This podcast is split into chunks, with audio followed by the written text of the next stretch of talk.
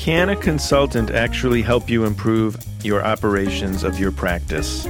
Welcome to the Business of Medicine on the Clinicians Roundtable. I'm your host, Dr. Larry Kaskel. Joining me today is Owen Dahl, a nationally recognized medical practice management consultant with over 24 years of experience in consulting and managing medical practices. He has also recently authored Think Business Medical Practice Quality, Efficiency, Profits. Owen Dahl, welcome to the show. Well, thank you, Dr. Kaskel. It's nice to be with you. Owen, why are you usually brought in? Uh, is there a huge problem? Is the medical practice in crisis, or are you brought in preventatively or proactively? Well, 99% of the time it's it's because there's a problem, and that problem is perceived uh, and or real, depending upon the perspective of the physician and the information that the physician and or physicians have. So you're you're kind of like that character in Pulp Fiction, uh, the wolf. You were brought in to really clean up the mess. That's correct. And uh, again, 99% of the time it's a mess. Although there's always that exception where it's, hey, we just wanted somebody to help us out. But most of the time there are real issues that need to be addressed, and, and as consultants we get called in to help address those issues. Can you take me through a real life situation, changing the names, of course, to protect the innocent and or guilty? Before you got called into this job what did you expect to find, and uh, what did you find when you actually got on the ground? Well, there's probably two fairly common scenarios that I would personally get involved with. One relates to collections. It's funny how you get measured in the business of medicine. It's what happens in the bottom line. So typically what what happens is doctors will be looking at uh, the financial information that they get. Hopefully they get that monthly. Or sometimes doctors will be talking to others in the in a lounge and one will say, "Well, my collection percentage is 85%." And someone will realize that their collection is actually 50%. Mm-hmm. So that raises a red flag or at least raises a question. So the doctor goes back to the office, takes a look at it, and says, Well, how come my collections are this and this and this? And the staff does their best to explain it. Doesn't always get understood, doesn't get explained well. And so typically that's the time when a doctor would call and say, I need someone who understands the billing process, the revenue management cycle process. Oh, Owen Dahl comes to the rescue. You enter the room with your cape. What's the first thing you, you obviously you have to do an assessment of what the problem is? Yeah, I mean, and there's two components there. One is looking at the data. You take a look at EOBs, you look at the process of gathering information from the front desk all the way through. But EOBs will be the typical uh, way to look at it and say, gee, there are a lot of denials here, or there appear to be a lot of underpayments and, and things of that nature. The second piece that I would do is um, interview the staff, try to determine their level of competency and understanding, awareness of the issues, uh, uh, what they know and understand about Medicare, the various managed care contracts, and so on. Any kind of indicator indicator like that that would tell me right away that there's a problem with collections. All right. So after you've done your data acquisition, what kind of action plan do you usually come up with? Well, that will depend upon what it is, but uh, in general, what you would look at is say, okay, there are not systems in place. There's not consistency. You know, as a physician, you're going to be looking at protocols and talking protocol compliance with the various clinical data that you have. I would take that same kind of strategy and say, well, there are certain standards that I would look at. There's a collection policy I would need. There's certain processes that I would have to have in place. I would want to make sure that those processes work and and that again is all the way from uh, collecting information from the front desk and making sure that that patient and that insurance information are one and the same, all the way through to what have you as a doctor done for coding and have you bundled unbundled have you done something like that the denial report will tell me that i will build backwards then from that as to what are the strategies that we would want to implement to improve the practice collections. How often will you recommend to the practice some sort of electronic practice management system that will actually scrub their claims before they go out, thus decreasing their denials? That's one of the number one recommendations that we would make because if you go to an electronic clearinghouse or your practice management software might have something built into it. Uh, so you scrub your claims, get that look, and identify prior to submission of the claims what your issues are. That gives you a chance to fix them. But there's again two pieces there. One is to fix that immediate issue, but then the second thing is let's look at what caused that issue in the first place because I want to figure out what caused it to try to do what I, I like to use the expression DERF to do it right the first time. Sure.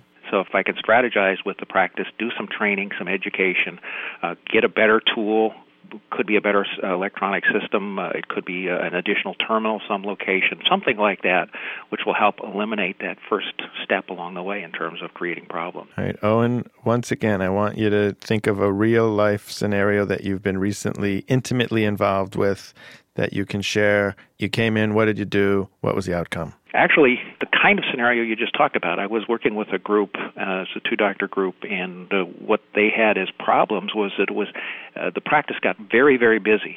And by by increasing the number of new patients coming in, uh, a lot of activity that occurred at the front desk, what was happening is that they were making mistakes in terms of even asking the simple question, Can I please see your insurance card again?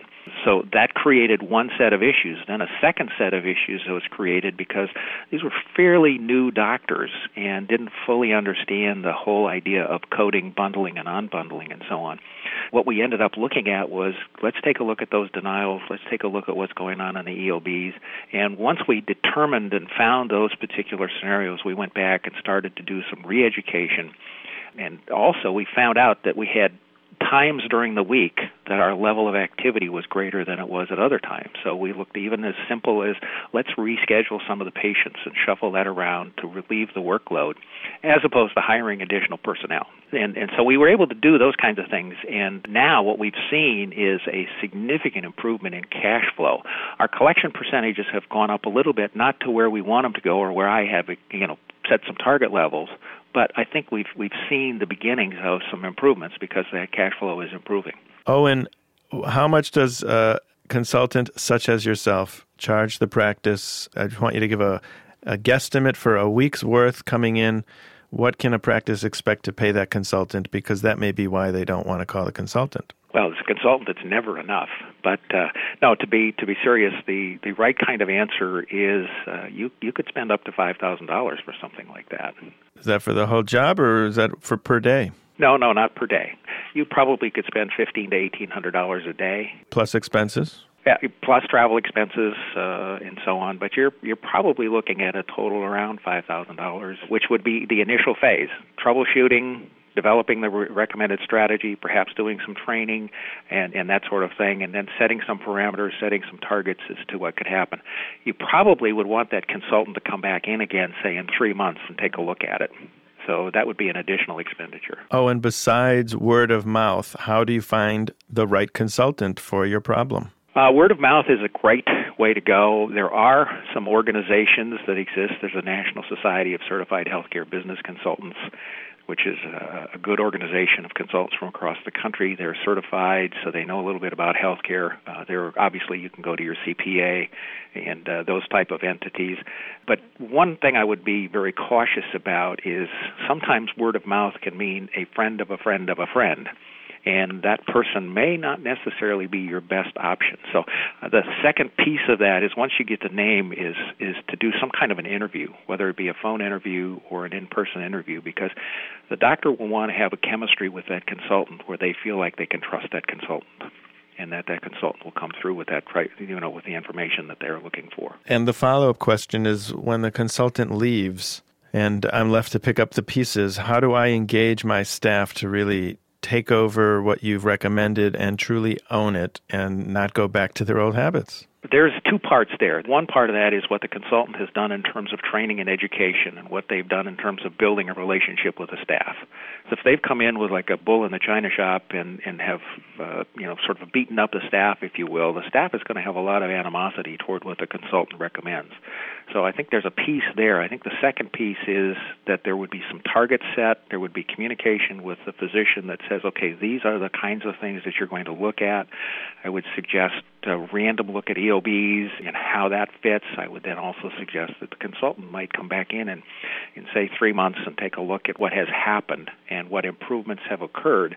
Uh, I'm big on the idea of continuous improvement and the Pareto principle, where you don't necessarily walk in and solve all of the world's problems, but you pick the two, three, mm-hmm. four, five biggest problems, fix those first, and then the consultant comes back in and takes a look at it and fixes the next set of bigger problems. Oh, and I'd like to talk about another set of problems that faces every small and large practice, and that is how to fire an employee. I personally uh, would rather stick needles in my eyes than do that, and I will pay my practice manager or anyone around fifty to hundred dollars to fire somebody for me because I cannot.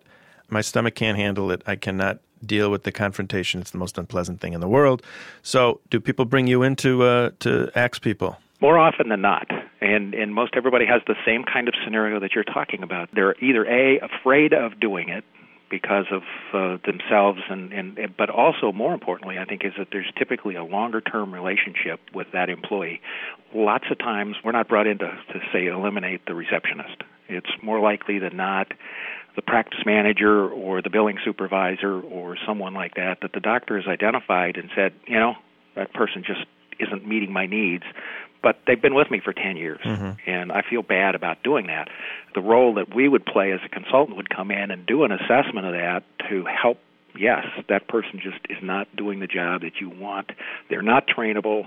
You've invested a lot of time and you're not getting the results that you want. The best thing to do is to eliminate that person. Do you ever f- go in and say, you know what, uh, you're kind of wrong on this, doctor? They're actually doing a great job. It's just that they've got this little particular personality trait that needs to be ignored. Absolutely. In fact, I've I've had that happen where I've had to go against what the doctor thought about in terms of terminating the individual.